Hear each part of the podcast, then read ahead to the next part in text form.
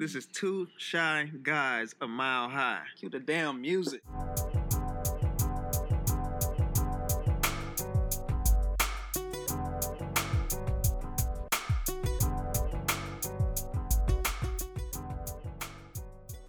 So Yeah, and I I think one of the things that we also wanted to go over was the article that we sent you guys, um, and how it kind of talks about you know diversity in unity.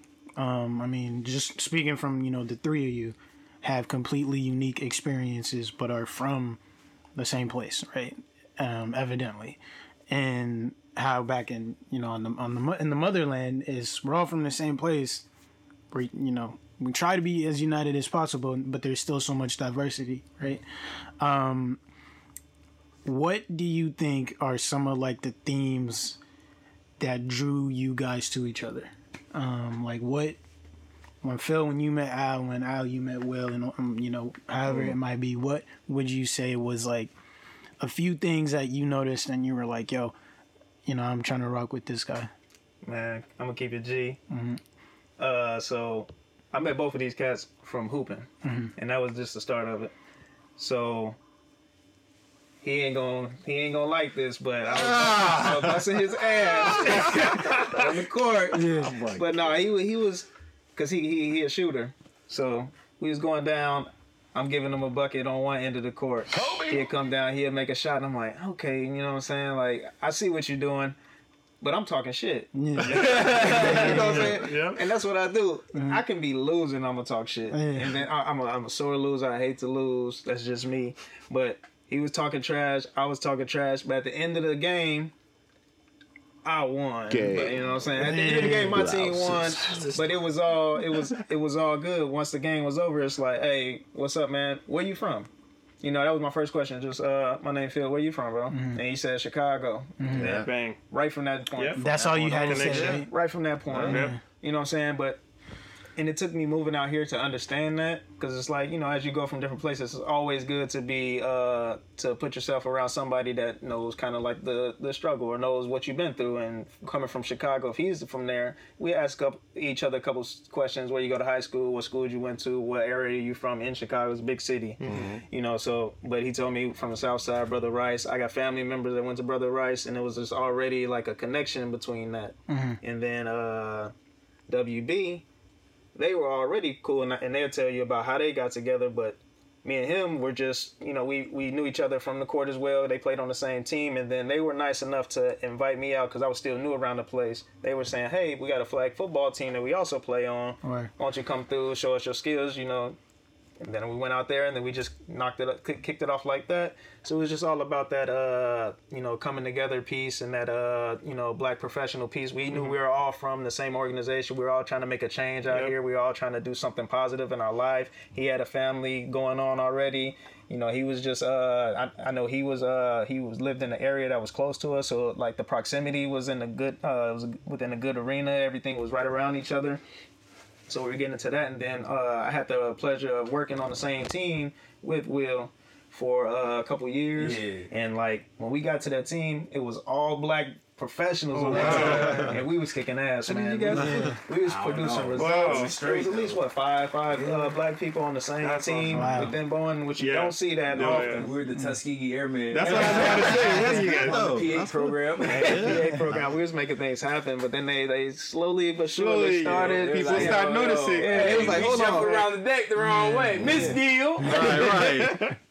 So, uh, A little too productive. Exactly. We was Yeah. getting too many results. So uh, Will was able to teach me some things as him being a more seasoned uh, industrial engineer within the uh, within the group. He taught me some things before going on to his other ventures that he did. So we just kept that camaraderie between the three of us. He, I mean, we still live in close proximity to each other, but just all kind of on the same wavelength. I know he uh, pledged a Greek fraternity, and I pledged a different one, uh, Phi Beta Sigma fraternity. He's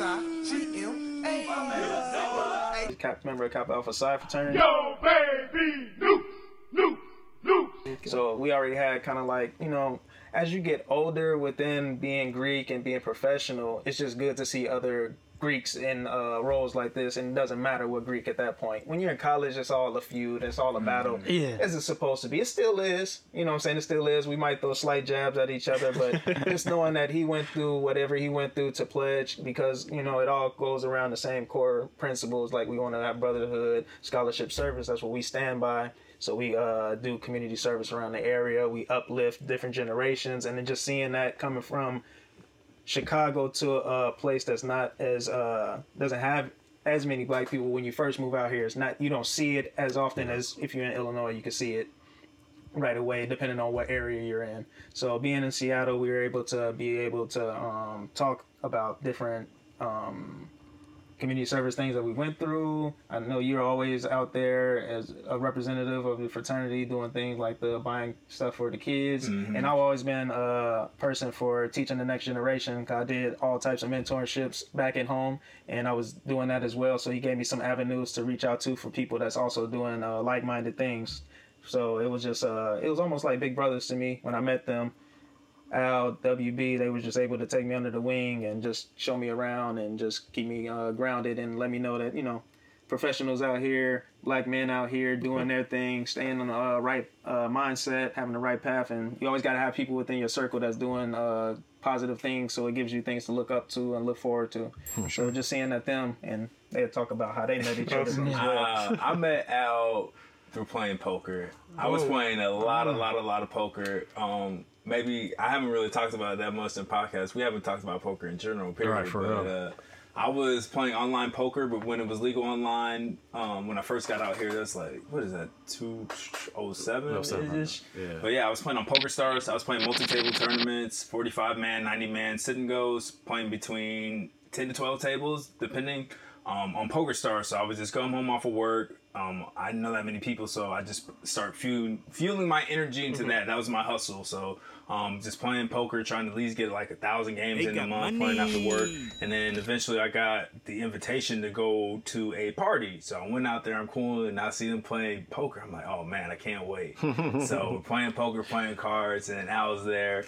And uh, I think I was I did very well. I'm not gonna say if I took his money or not, but uh, I was just playing well, and we, we just had just different conversations. Kind of go from went from there. I gave him a, um, a poker book, and he read that, and he just kind of um, took it to the next level. Before he was calling me the professor, and then now he's kind of the professor, professor. now. You know what I'm saying? We haven't played a little bit, but um, it was always him pushing me mentally to change my game up and to think about the game differently. Um, not as robotic as just making those standard plays or whatever you just do because you're in certain mathematical situations that you know you need to do a positive EV move, whether it be just going all in or checking or raising. Um, so from there, that's how kind of how we kicked out, and um, we just got a friendship going from there. And over the years, and he's gone on to have two lovely children, and I'm the guy, Pappy and him and his wife just seeing them grow too so we've just been friends for a long time seeing each other go through our own struggles own ups and downs and went from there and i think with phil it's just mostly about vibe like he's a good a young gun came in and he wasn't the typical young person who you hear about who don't who doesn't like to come in and listen to others experiences Yep. who doesn't have the patience or the time and thinks they can do all by themselves and do better than you and just shine on you because I'm young. Um, so it was from that standpoint, we were just able to just talk about what we do and it's just kind of passed down to him and he he just let us know what he's going through or what things ha- has happened in life or uh, ways we can help each other out or ways we can just serve each other. And then from there we just kind of kept it G like that. And the podcast just kind of came to into fruition because we were just always in the morning meeting up and just kind of we used to call it the men's meeting just talk kind of our therapeutic session and from there like man we talk about a lot of good stuff that we put on wax Yep. so that's kind of how it, um, it came from there Yeah, was, yeah. is that how you remember it? Yeah, no, I mean for real, for real. Other than me, you know, being I was I was thinking I was went to professor a little quicker. From student to professor. No, I'm just kidding. it was, it was untime bounded you I see this know, guy I. I, I got to give you some jabs too. No, but I think uh, the they they I mean literally they they summed it up, man. I don't need to go back into it, but the, I think the crux of it there is it happened organically, man. Like like like it wasn't like like forced, right? It wasn't like, hey, you need to be my friend because we can we can capitalize off friendships. It was like we came for we were literally just hooping. I mean, that's what I'm saying. I think it was just more we there trying to work out. I see another black dude. I'm like, cool. All right, okay, he can hoop. And he talking smack. Oh, I didn't even know he's from Chicago to after the game. That was that was the coldest part. But I was like, it's I was like, he ain't from here though because it's just it's a language, right? Yeah. It's almost like a dance. Like mm-hmm. you can you know. Okay, that's salsa they doing. You know what I'm saying? Like they ain't doing this out here. Mm-hmm. Like they wouldn't they wouldn't give you that little that oh. little stub Bruh, jab a- step out here. no video It wasn't. out here. He I'm just here saying. Hey, hey, you got, hey, you got footwork going. But they would- but- but people- see you, bruh. And there was something about you know what I'm saying the way he carried himself Yeah. that was unlike You a lot like- of cats that I've yeah. hooped with out here mm-hmm. since I've been mm-hmm. out here. And I was like, that's why I was like, bro, I was like, where are you from, man? He was like Chicago. I was like, oh, enough said. And because we had we had already had a relationship through the hoop. Mm. Because you can build relationships by like some people say you know somebody when you fight them or something. You hear about that? Yep. Same thing when you play against them in a sport. You you know competing. you can you can Yeah. kind of see how their, their competition. mentality is because you know the mental the mental tax it has on you. So if you know if they're making these type of decisions, well, they, they might be wired this way a little Yeah. bit. And so when he said Chicago, it was, I mean, literally, it was just like that. I was like, all right, he cool. He started off at a good level. Now he could either take it higher or he could take it lower. But I was like, I'm at least check him out. He seemed real cool. He was talking smack, but afterwards he was a good game, man. You know, high five. And I was like, that's all I, integrity, mm-hmm. cool. You know, manners, yes. That's that's just the baseline of any relationship. And so the same thing with WB. Like I didn't know I was gonna meet him Now I'm just there with some friends. We playing poker, and then he's like, oh, "I'm new in town. We got a common thing here. Friends are common." And so then from that point on, like when he gave me that literature, he was like, "Yo, read this book." You know, if you're really serious about it, he's like, I saw him doing something, and it wasn't out of envy. I saw him playing poker online. Mm-hmm. I'm like, yo, I really enjoy the game. I could probably make a little extra money, you know what I'm saying, just to be able to do something else, Yeah. and maybe build that up to a career, whatever. So thinking in a different way. man. Exactly. And so from that point on, I knew he wasn't selfish. Yeah. I mm-hmm. knew it was mutual. I knew it wasn't just he just out trying to get me. Because that's unfortunately when you're born in that type of environment in Chicago, these certain these urban areas, yo, it's it's kind of that crab in the in the bucket mentality sometimes, right? And you have to switch that or at least be aware of that that mentality is is not that doesn't define who you are. Hmm. Right, you know what I'm saying. I, I I could see that in them two guys, right? But without even them having to speak, it was in there. It was in there the way they carried themselves. And that crab in the bucket mentality is so crazy because if you're pulling somebody else down, that means that's less room for you to even get out Yeah, of yeah, the yeah, bucket yeah, yeah, anyway. yeah. So But see, it's a uh, logical thought though. See, most people don't. They don't. They might not take it that deep and think about it that way. It's just what mm-hmm. can it, what can it be in for me, and that's the selfishness. And that's the extra force that Yeah. you're utilizing trying to pull somebody else down instead of pulling yourself up. Mm. And uh, just coming full circle with just how we met, Nipsey said it the best. What if our investments have become strategic? Mm-hmm. Like the stuff that we invest in our time in, the podcast and just being around each other, three black men, and then being able to do this with you guys, you know what I'm saying, is uh, the strategic mindset that we're able to use in order to use our platforms to broaden each other in terms of uh, understanding more about culture, understanding more about you know your struggles, is the more we're able to help each other in these different aspects because we're able to lend a hand and let people know, hey, I got these type of resources and just in my realm, Yep. or you got these in your realm or yours, and we're able to uh, lean on each other and say, okay.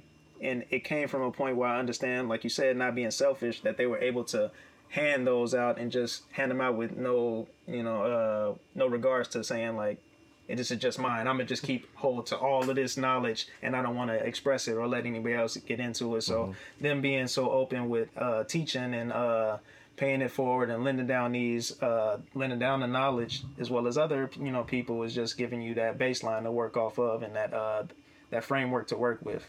So it's been No, definitely. And and like I said, this is amazing for us. And the reason why we're asking you guys these questions is we're we're trying to understand too, as in terms of you know where how different, let's say, our experiences could have been and where we're from.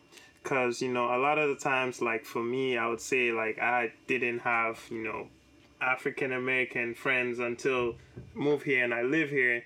And you know, at first you're like, I wonder how they grew up. I wonder what you know influences they have. You know what? So it's almost like I wouldn't call it a disconnect, but my brother always calls it um, distant cousins, like two cousins, and then we just met. You know, so it's like you know, I, I you, you know about your cousin in America, and you start to think like they're totally different from you. They have different experiences, you know, and then you're here in Africa, and then you know, most likely in collegiate environment, you meet each other, and you're like.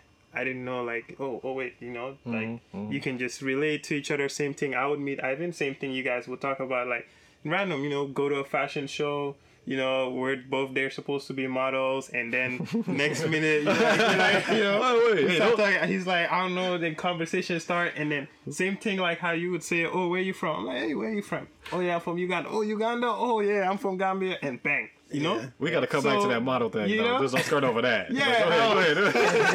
yeah, we'll get to that. So it, it, it's you know it's really interesting because both me and Ivan are curious. You know, we we and and that's where we'll go into it's terms of understanding. You know, like our brotherhood and I experience it, and just to understand that you know we're all the same. Like we're you know we're all brothers.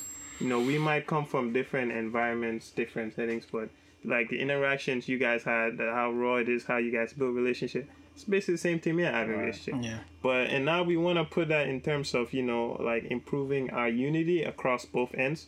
And i guess the thing we first wanted to put in it's just not a question to anybody it's like what were your first interactions when you started meeting not only just africans people from africa grow with africa like what were your first interactions impressions you know or perceptions you had had and how did that how has that built so far?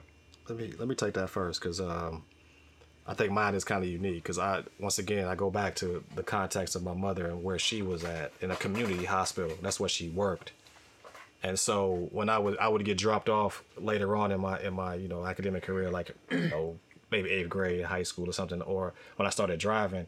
I would meet her at work, you know what I'm saying? And it was all different countries represented there, you know what I'm saying? And so that's what I really learned about the Yoruba tribe, you know, because she was working with folks from Yoruba tribe, and I had a, a research paper, of course. And this is before the before the YouTubes and Yeah. the and the and the internet. library. Yeah, the Yeah. Yeah, go to library. library. to the So, library. but, encyclopedia Encyclopedia. but but but no, I- but I mean, I say that to say this because it was that interaction right there that really I had to go and do the research with her and understand it because she was like I'm like eighth grade, like you know high school ish.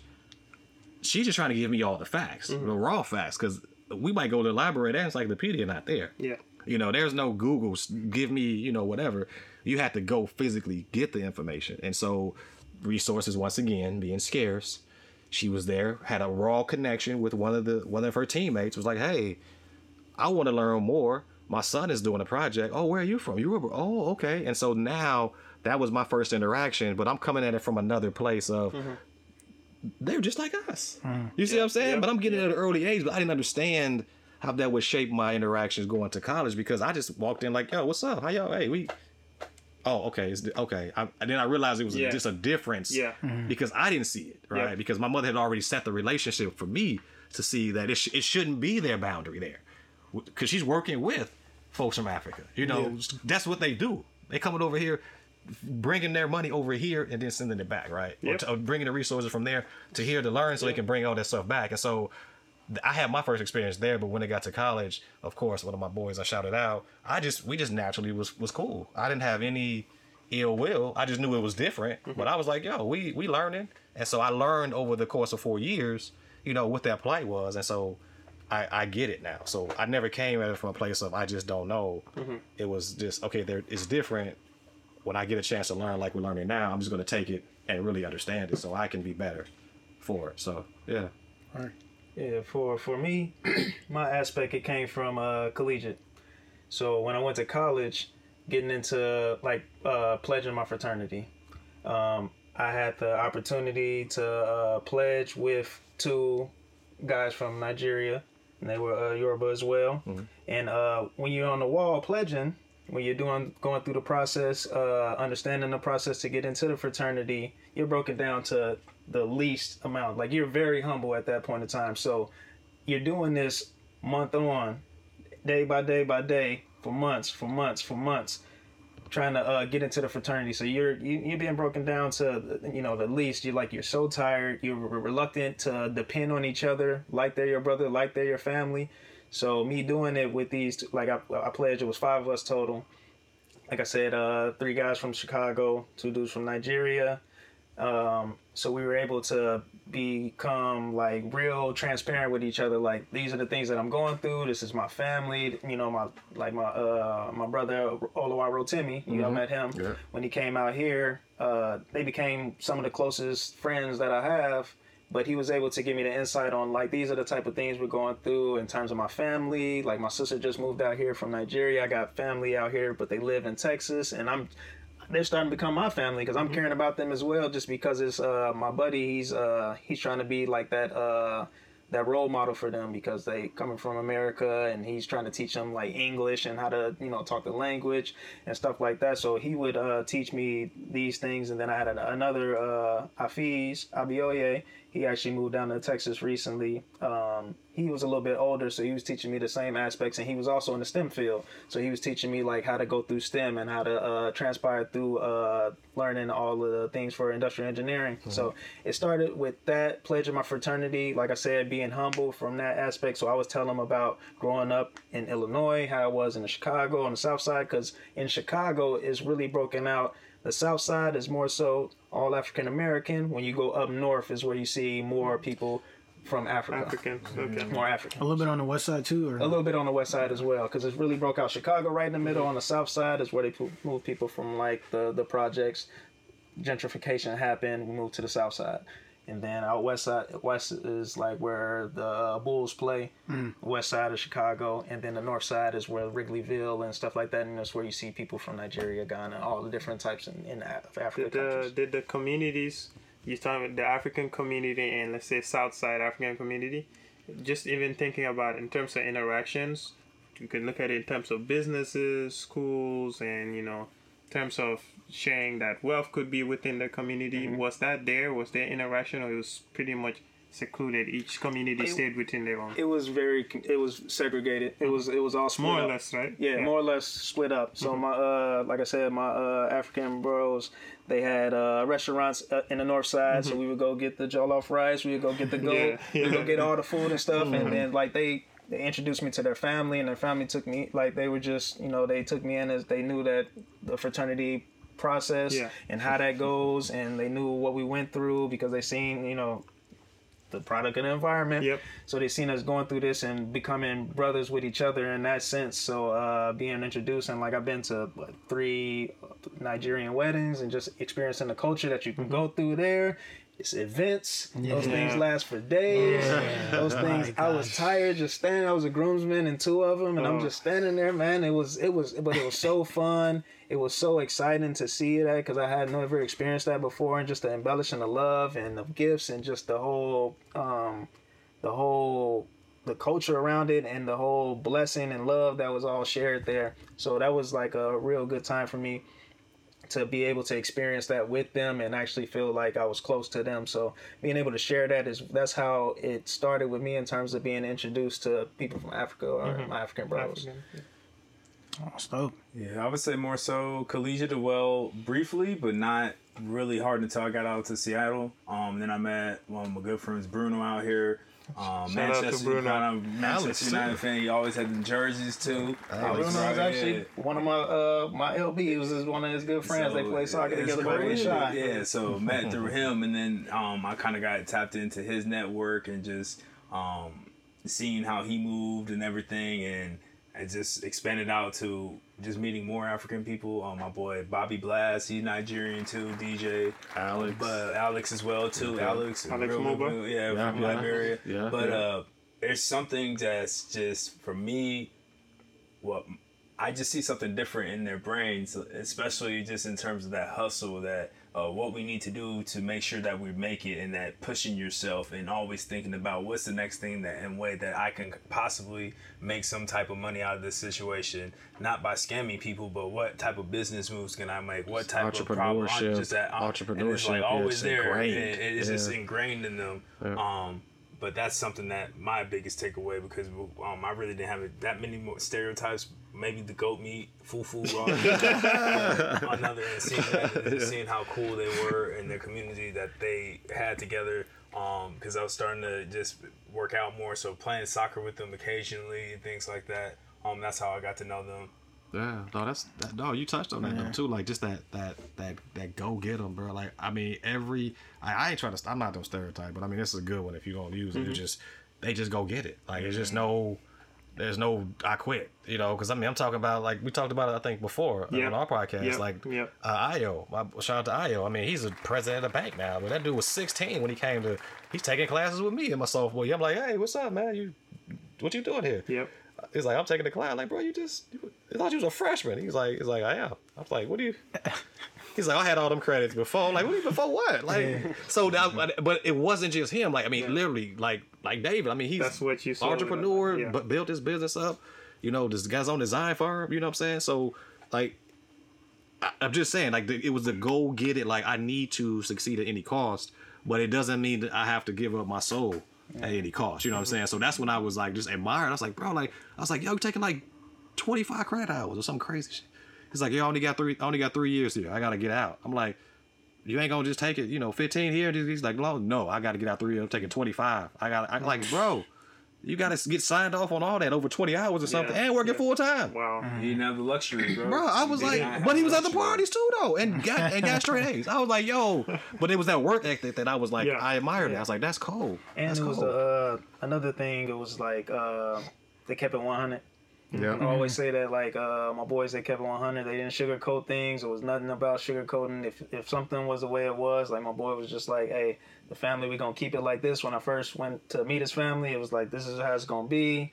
They don't expect because he had to hide his he had tattoos and brands. He had to hmm. hide all that. He's like, hmm. don't say nothing, nothing about this to my mom and stuff like that. So I was like, yeah, for sure. And just like not sugarcoating it, just just keeping it 100 with me. And I'm the type of person that works off vibes. Hmm. So like if we vibing right, I can't fake kick it. I can't phony kick it. I just won't be. I can't thrive in that type of environment. so yeah, yeah. like just being real with me and just keeping it 100 and just being able to express yourself and be becoming open because you know if I got the vibe and I can sense it with somebody opening myself up and actually having conversations. Like i'm good at actually trying to like uh understand and cope with who i'm talking to and what type of environment i'm in. I won't open up to just anybody but if i feel genuine vibes from you and i feel like you're giving me that same type of vibe back i feel like we can flourish with that. And they always made me feel in that right mindset because i lived with one of them he actually opened up his crib to me when we was in the process of pledging. He said, "Hey, I got a crib that I'm uh, renting out right here. My roommates are gone for the summer. Stay here. It's all good. Throw me a little bit for food and stuff and rent." And it was just like I didn't even ask for it. He was just like, "Hey, we're gonna be doing this together. We gotta stick together at this point in time." Yeah, so, yeah. you know, he gave me a place to lay the head, and I'll never forget that. So, That's love, yeah. Shout out. That's awesome. What's your yeah? What do you? That's I amazing mean- from hearing it. And such like diverse experiences, but still like one and the same. Um, it's like common themes you see through it, where it's like brotherhood and you know, um, just overall being real with their situation and being real with you. So, um, I think before we kind of segue into our last bit, I just want to stress how that diversity is present within unity and how important it is because I mean it's got all of us in this room to where we are today. And you know, we want to use this platform especially to to bridge that that you know, apparent gap between you know our, our distant cousins and us, you know, mm-hmm. where it's Yes, sir. for for some reason it does exist while it shouldn't. It's like a yeah. It's like an know? invisible bridge or something. yeah, where we, We didn't even know it was there. Like, Exactly. we just we, We just didn't- yeah. felt something, Yeah. but it was like, well, why? And it and it just goes back to just perspectives and I think things that we were taught. You know what I'm mm, saying? Even because It was set up that way. Bro. it was Oh, yeah, that's what I said. But It was set up. You know, straight it's, up. It's, it's, it's set up because until we have personal experiences of meeting people and Mm-hmm. understanding, and they're like, "This is my brother. This is my sister." Until then, we're just there's that bridge is there. That gap is not there where we're not being educated on. Hey, you have cousins here in America, cousins here in South America, in the Caribbean. You know, they were taken away from you. They were probably your brother and sister if you go back years ago. Um, where until we meet them and build actual relationships and we realize we're the same, that doesn't happen. And to put into context, like all of us, we got that chance. But there's still a large number, you know, people in African communities, they can come live in America for 25, 30 years, no interactions with African Americans. It's like different people. Oh, yeah, that's them. Black Yeah. Americans, you know? And I'm sure same thing to black Americans that, you know, live in the same town, years the whole time they don't have huge interaction and it's so much opportunity lost of knowing you know we're the same people that we have not you know had that connection. Yeah, and I think mm-hmm. it's all becomes with like uh like I always say, we are a product of all the decisions that mm-hmm. we made in our life, and all the decisions that we made in our life got us to be here at this Yep. one moment. You know what I'm saying? So like something's working. I try to look at the positives and everything. Something's working and getting the ball rolling to get us to the point where we're at right now because we're look at what we're doing. Yeah. We're bridging creating. together. We're creating. We're bridging together two podcasts, two platforms. We can get the message out to even more people. We'll be able to touch more people. So like we're doing things in a positive aspect, and I think is if the more you do things for the good, the more you give back, the more you teach the next generation, the more you pay it forward, the more you're gonna get replenished with that same type of love and that uh generational wealth. You get to you get blessed with opportunities, and you just got to take those opportunities and learn from them. If they come to the point where people say they made mistakes or lessons learned, you you, you get knowledge from those lessons, and those are the assets that you use to build generational wealth. Generational wealth is a, a, a pass down of, of assets, and it doesn't have to be monetary, like you said. It can be knowledge based, like you said, Yeah. and it can be like uh, what things you can take with you. And it's not always about money. It's that knowledge. It's that core piece. It's that family piece. It's that you know, what I'm saying it's everything. Yes, sir. Yes, sir. It goes deeper. Um, Exactly. Yeah, just trying to get rid of that invisible barrier, man. Yeah, Yeah, for we sure. gotta bridge that gap. We have to bridge that gap, and to help bridge that gap, um, for what we're gonna do here right now, we're gonna go into a little African history studies, Yeah. little session, Oh boy, we little session. So you know, let's Quick go. one, quick Let's one. see. Uh, but before I even the sweat on my face. Yes, we have the trivia for you guys, but even before we get to the trivia, um, I sent. Um, it was a it was more of a publication on African studies on uh, history, more of a summary. Goes through the pre-colonial Africa, how our history was, oral myth, religion, all that, um, to colonial, to post, and in terms of regions, countries. So I shared it to you guys, and um, just wanted to hear your opinions right now of what you guys saw from it in terms of the different cultures, different languages. You saw West Africa, how the king and how it was set up in mm-hmm. terms of the systems, you know. And what's your take on it from reading? What did you guys? Man, Learn a little bit about our What I history. learned, Europeans are trash. Yeah, man. Bruh, to say the like- least. I'm sorry. say the Like, least. the- it's it's clearly evident that they are at the root of the problem. Yep. They came through. They just chopped up Africa. They're like, hey, you know what? Let's just go chop this land up. Yeah, I want with no type of representation. So that that's why some of them came, supposedly came to America, right? Um, and they just came through there and just chopped it up. And all the only thing they had to do is just make sure that they go over there and have um have some type of people over there and they capture it and then, and then it's there. Like, how do you even make that call? And then to force people into wars with um muskets when you got machine guns Yep. and all this extra Yeah, stuff, and then you gotta say. go through and, and have people signing stuff that they don't know. It was just real grimy, man. Like real, it, it, it left a bitter taste in my mouth. But I'm Seems happy to similar. see it was Thanks. written down in that form and fashion so it can teach the next generation about what really went down in Africa at the end of the day. And um, initially, when I first had skimmed through it, I was like, well, why didn't they include more about some of the other black people and black things back in the day? But it's supposed to be in addition to what you are already teaching them anyway. But with that being said, I thought it was overall, it was a great publication. It was good to see that they're doing something to enable the resources to let people know about the true Africa and what mm-hmm. really goes mm-hmm. on and to make sure that that is spread throughout not only the classroom but the community as well. And Yep. just to bridge on what he's saying, just the fact that it's being taught down, and I think he said K through twelve is the, the the the That was the target audience. the target audience. So being able to instill the things and uh, within your mind, like you said, it's about what you should already know, as well as giving you like an introductory cla- crash course on this is uh, some of the stepping stones, or these are some of the uh, main facts about Africa, about how the colonialism and uh, the apartheid movement, all that stuff was able to be initialized there and actually giving us that knowledge because like we always say uh, in order to gain is to you got to gain knowledge and learn about your history.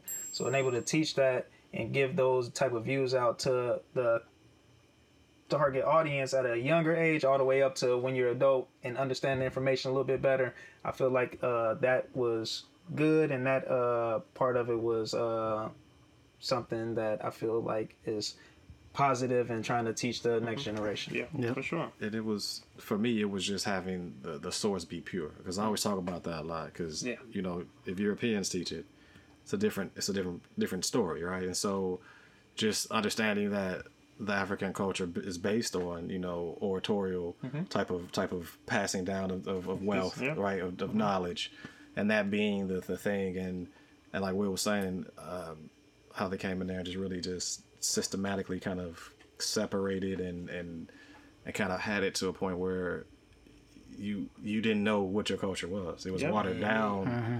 to the point. And I mean, I think that's the that's the the thing that I hope this next generation really gets. And I had to learn that too, just understanding my own personal history. And I think we talked about that on the podcast as well, understanding that the how deep your history goes back, mm-hmm. so you really can understand the true version of who you are. Because all of our decisions, literally, like we talked about, all our decisions are based on the knowledge we had at that time Yep. right? Yeah. So, if, and that, I think that publication was in 2003, which is which is 17 years Yep. beforehand. And so, if we were to write that again this this time, I mean, I think it would be a, a lot more information, a lot more information from up to date sources, right? And Exactly. so, so I looked at it from a different perspective of when it was written, kind of that perspective of how how things have changed, but they have not, right? Like- Exactly. like mm. But understanding that there was some initiative to try to actually teach the the actual culture of Africa, you know what I'm saying, in a, in a pure way, bringing people from the tribes to actually teach that in, in the in the in the manner which I think is honorable, you know, actually storytelling. Um, but it, it was just kind of it was kind of sad. I mean, just Yeah, kind it of, was, and it it was just to see how strategically evil everything was. Because after they did all this, it'd be like, "Hey, you used to run the block, right? Yep. How about you run this for me?" And Yep. just to undermine your your leadership in that area, so people are like, "We don't trust these people anymore." Um, to even further draw a line between it. And um, all the resources, all about money and all about wealth, and it's just so sad to, to see that that's really how things went down. And it also brought me more education as to why there were personal like personal beefs quote unquote why there are different civil wars happening within these places because they were never meant to be to each other the only reason that is because somebody came in introduced- redlining the district propaganda. Yep. trying to put people together should that shouldn't really this be way. They Right. think that way. Yeah. Don't worry about them. Don't go over there and get your own knowledge. This is because, uh, uh, and that's why it's that's so like important, man. that's like to if, know the if, source. if Africa just went over to Europe and said, you know what, Germany's of the Nazis and we have Jewish people, we just gonna put y'all in the same That's neighborhood. one country, Yeah. guys. Yeah. You're one Yeah, country. yeah, y'all just go ahead and live together, fight it out, see what you do. Mm-hmm. Who would ever do that, right? But they just came through and did that. and I- and I think it's so crazy how overlooked it is too because it's like it was a bunch of white men who came 1888. together and they sat together in Berlin and they were like Berlin Conference. oh, you know, um, yeah, you could have this, you could have this, but before you claim sovereignty over it, you know, occupy it first. And of course, nobody's just gonna let you come in and take their home, Right. you know, just like that. And so it leads to things like bloodshed and you know where. You know they're forcefully coming into a continent and then stripping it of everything. You know, all the identity. Yeah, and that's and saying, you man. know to to to add to it and why the education is actually it's kind of hard to do re- research on Africa. And the article you know it mentioned there's free text and there's fixed text in terms of mm-hmm. how our history was passed down. So fixed text as in we had what the griots were people in kingdoms who their whole job was just to preserve that history and pass it down sing about it. Mm-hmm. You know okay your history can kind of you can kind of keep it but you know, what if you lose a griot and they no longer exist? You've lost a lot of history. So a European comes and knows that these guys don't write down their history. We, you know, for the most mm. part, it's through oral.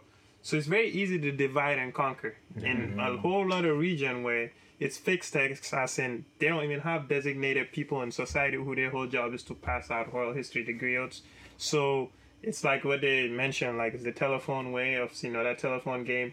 He said this, another person. So our history, the way it was misconstrued. orally, yeah, it mm-hmm. was prime time for you know a predator or like the Europeans to come in and you know Whisper and use little- the divide little and conquer. BS, yeah. Mm-hmm. And and I remember my dad one time, you know, he was telling me about cities in West Africa, how a lot of the capitals they're on the coast.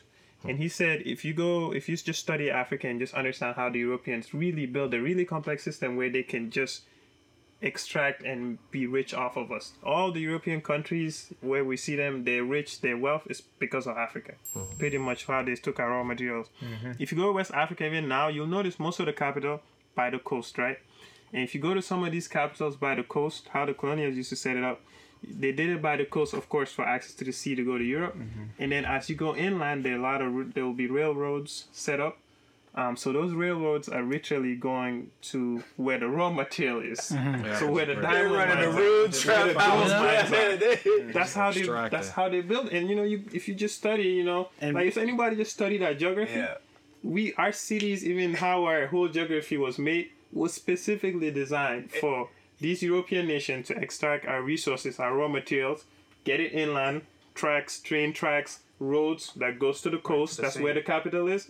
Ship it. And go. prior to that, you look at like slave trade routes Yep. Yep. at the Atlantic, it's this the yeah, Indian Ocean through there, and it's like it was so strategic. very strategic. It's never been done before. It was planned. It's- But the thing about it also is the playbook is still going on because Today. then you That's talk about saying. America, you Yeah. come over here, you put us in shackles, you you don't give us the resources, then okay, we'll let some out. Education is key. Mm-hmm. Now you're in educational debt, so you're getting money to lend to me, which slaves, black people help get you, mm-hmm. and then gonna li- call yourself lending it back to You us see? Mm-hmm. and charging interest Interest. on it to keep us in the same. Like, to learn about the bruh, like, things that we should. the be playbook learning. is so cold, man. It's they cold. got the, it really is. they got the super all Madden they, playbook. they, they really I mean it- it's, it's debt, crazy man. I mean and we can Trillions we can talk about this for you know it can go on to layers you know I, what I was just check reading like a few days ago and there's actually a movement in in England and in Belgium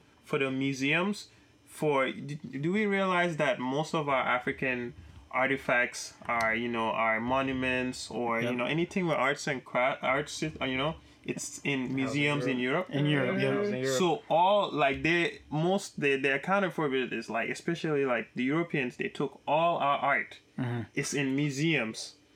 You know, so we don't even have our art. You can't go like you can't go like if I wanted to understand my African history and understand Europe see my see it. Europe, I have to go to Belgium to a museum there and see you know what they all stole from the land and they have there in glasses. That's a nice mask. That's Where you get you in that from? perspective. Uh, and and that's, That's exactly came like from, yeah. when I saw that scene in Kill in uh, Black, Black Panther. Black Panther. that's I was like, hell yeah! Like, it's really powerful when you saw it in Black Panther because I'm like, this is not a movie. This is what it is, real life. Yeah, you know, yeah, yeah, they yeah. took everything. Um, in in Belgium, you go to a, their palace, huge palace, and they talk about like King Leopold. He killed over 15 million people in Congo. He called them animals. you know, So, and this was, you know, this was not long ago. This was a little bit over hundred years ago. That you know.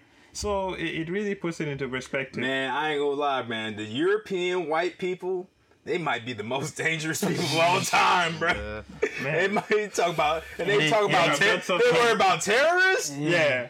Co- co- and it, Really? gets, it gets swept under the the rug. Hey, I ain't gonna go no more, man. I want to make sure we keep the lights on in this piece. No, yeah, for sure, for sure. But yeah, our history, our history, you know, this is this is what we. It's always interesting to try and study and learn. And you know, we talk about the frustrations, but you know, like we were talking about, we had if people know too how powerful we were before, um, the colonialists came, we were more powerful than them.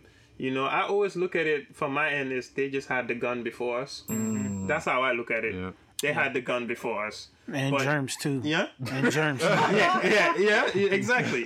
Because you know they, they were in awe. They came, they found kingdoms. They didn't. They never had a Mansa Musa. You know, who, who could, uh, you know, the richest man we've ever known to world. We had the resources. You know, we had complex cities. You know, so you know, and there are a lot of readings on that. And you know, me and Will were just sharing some across where you can understand our civilization. So in terms of, it's always we can be frustrated. I was like, I can be frustrated. It's good to be aware of, you know, our history, what damage the Europeans have done to us.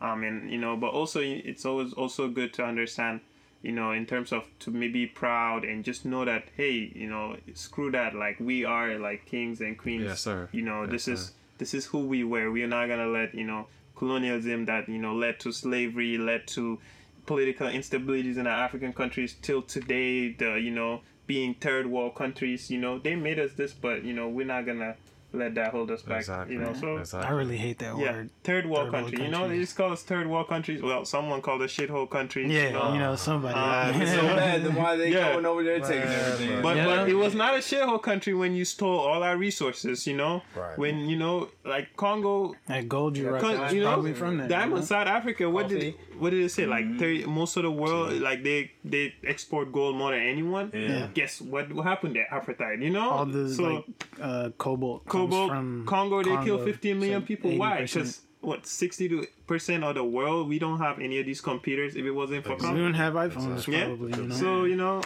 Those precious Yeah, you know. yeah. yeah, the more you know. Ivory.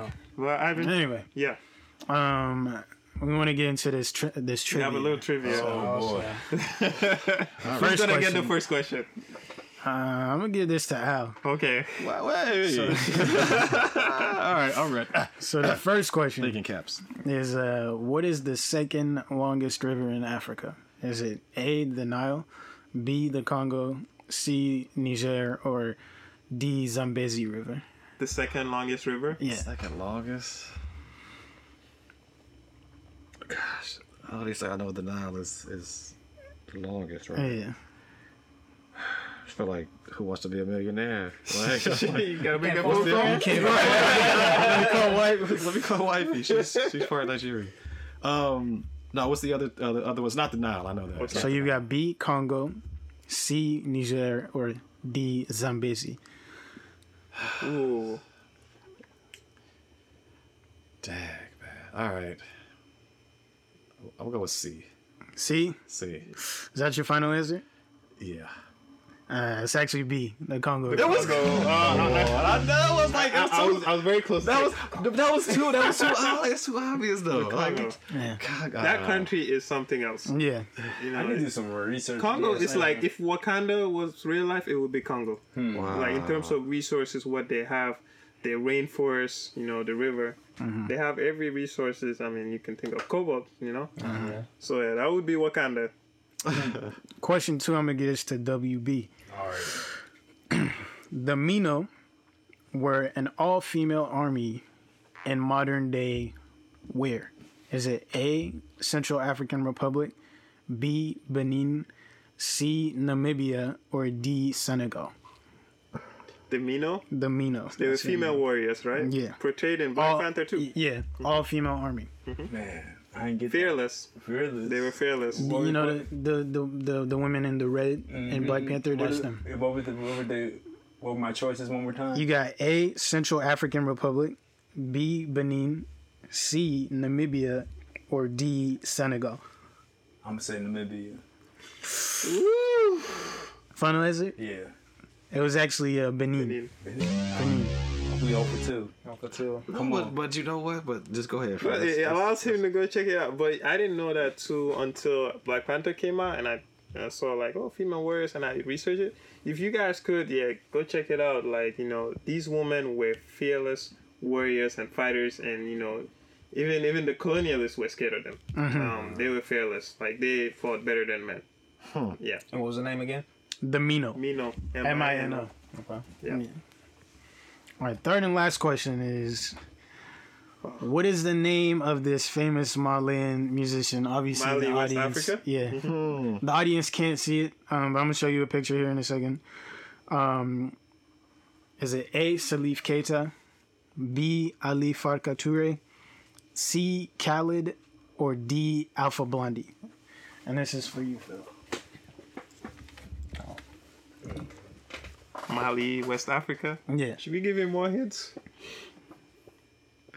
I don't know how much more you can Yeah, give him on Mali, West I came Africa. with some heat on these questions. Yeah. I was like, man, Oh yeah, it's not. got my you know, number two pencil. All your nervous and test. So, Ali Farka. Final answer? Final answer. Sadly, no. That was uh, that's Salif Keita. He's a like world famous musician that was from Mali, and Okay. um, yeah, he's actually one of the greatest living African. Well, we didn't disappoint you, but you No, gave us no, a no, point no, to no. research.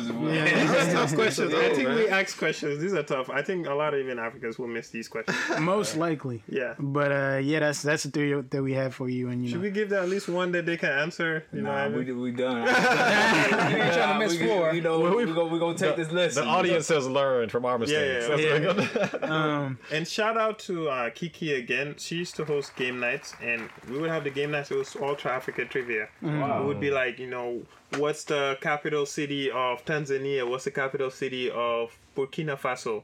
And you know, we had to write it down, and so it, it really allowed us to educate ourselves mm-hmm. on, you know, African history. Which, so yeah, that's, that's why we always like these trivia's. We always do it, you know. I believe in that. I'm Yeah. learning from it for Right. sure. You know, so now I I got. think I we already gotta do a it path up. that is trying to figure out our, our black history in America, but also mm-hmm. go back, extend out further to see why things are the way they are before we even got over here to America is also key too. So Yeah. I'm starting to read more, starting to educate myself more because uh, leaders are readers. Yes, sir. Yes. Pioneer. Yeah. I mean, to end the episode, um, we had asked you guys earlier um, to just leave us with uh, one or two or three um, just pioneers in, in your life and unsung heroes that, you know, people should know about. And, you know, what just, For real, I, uh, I'll start, but um, I got two. okay. I mean, first of all, Harold Washington. I keep it Chicago. First black mayor of Chicago. My parents just always exemplified the fact that you can do anything that you wanted to do, and uh, as long as you strive for greatness, uh, pay attention, uh, learn your history, gain knowledge, and uh, continue to be around the communities, listen to the communities, and uplift your brethren.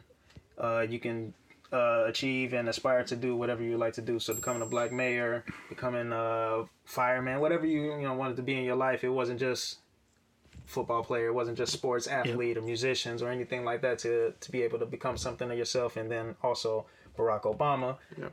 Just seeing him, I was in college when he was elected, and uh, seeing him, we had a, uh severe shooting at Northern Illinois where I went to college at um, on on Valentine's Day, my sophomore year, uh, gunmen came in, shot down uh, 10 or 11 students, and I was actually in the vicinity, not in the actual classroom, but in the vicinity of the area where it happened, and seeing just the chaos that came from it. And Obama was the first person that came out there before his election, was the first person to come out there, had a uh, all student panel at our con- uh, convocation center and was able to talk to us and actually give people like debriefings, give people help on like PTSD and understanding like different things that you can go through. So I just remember seeing him prior to his uh, presidential uh, run and prior to him being elected as president, uh, being able to see him touch the community and actually come out and being there present when it was uh, stuff going down and when it was actually problems happening because you know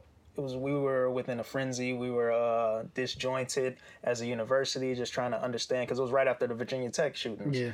that happened. It was it happened right after on valentine's day. So just being able to come out there and actually promote and uh, be there to actually talk to people have one-on-ones. I actually seen them to act Nice. direct conversation with them, ask questions, and actually seeing them as, there in the flesh. It was just something that you know was good to see, and then seeing them as the presidential candidate and president. right? Yeah. That's dope. Yeah.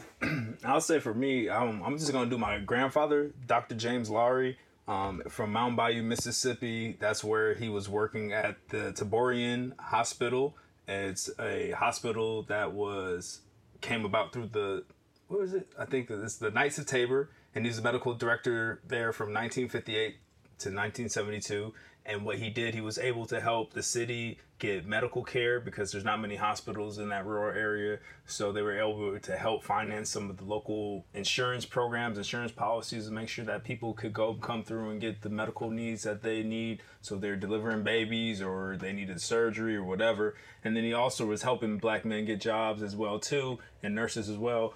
Um, he had a program with Meharry Medical College, so he would have them come out from Tennessee, Meharry Medical, all the way out to Mound Bayou, Mi- Mississippi, so they can stay there and do their residency. They would give them the housing they need and um, give them the different hands-on experience that black doctors were not getting back then. So sir. um, for that, I'm gonna put on for him for Dr. James Lowry. He's a veteran, Army. Without him, I'm not here today. So, Yes, sir. so shout out to him. No, that's uh, Thank you, you, both you guys. I mean, dip, dipping in the wheelhouse. Um, Obama for sure. I mean, that was that was what I was contemplating as well. Speaking on, but definitely uh, my mom. Um, she has actually has her master's in science, um, and she was a trailblazer, obviously from her family, um, the first to go to, to college and graduate. You know what I'm saying? Um, and also studied in the community hospital, did phlebotomy, uh, which is like how to draw your blood and things Yep. like that. Yep. Um, she worked her way up to, to radiology, pathology, so doing a lot of things in the in the medical field, um, helping in the community, doing free stuff like that, teaching. Um, I know she had a, a women's mentor group that she was doing, uh, obviously involved in the church, things like that. So doing a lot of community service there, um, but but also just being on the front line working still now. She's in their seventies right now. You know what I'm saying? Still working, uh, doing that, making sure that all the blood work gets processed, things like that. And she's working uh, directly, making sure that all the the COVID stuff and things like that or whatever whatever's happening um, is you know is, is good. And so just shout out to her as well as being that trailblazer. Just because I'm not here for sure. Yeah, of course. Um, if without her sacrifice there. Miss Catherine Howard. Yeah. Say her name. I say Catherine. I say Catherine Howard. Oh, I ain't here. Well, I'll say it again, Catherine. Catherine Howard. Shout out, Mom. I love you. Appreciate you. Um, we're gonna keep it going and build this legacy. That's So, awesome. Yeah. Thank Man. I've got a lot of just game out of this conversation and just I'm so appreciative to have shared this platform, you know, um, and have another one of our many conversations that we will have in the future. Um, and you know, thank you guys for joining us and, and for taking time out of your day to you know share the platform with us sir. and you know just just spit game for everybody. You know, so Free game, man. We just Free here trying to game. give out free game. Free Free, game. free ninety nine. exactly. Um, and and if we, we want to hear about like, cause you know people are gonna be like, where do I follow Yeah, them? where do we find you guys? Where do you find you guys? So please, Well, this is WB. Um, you can find me um, on IG at K O N K R E T E two Concrete two. Um, two shot guys a mile high. That's two C H I, and then guys a mile high.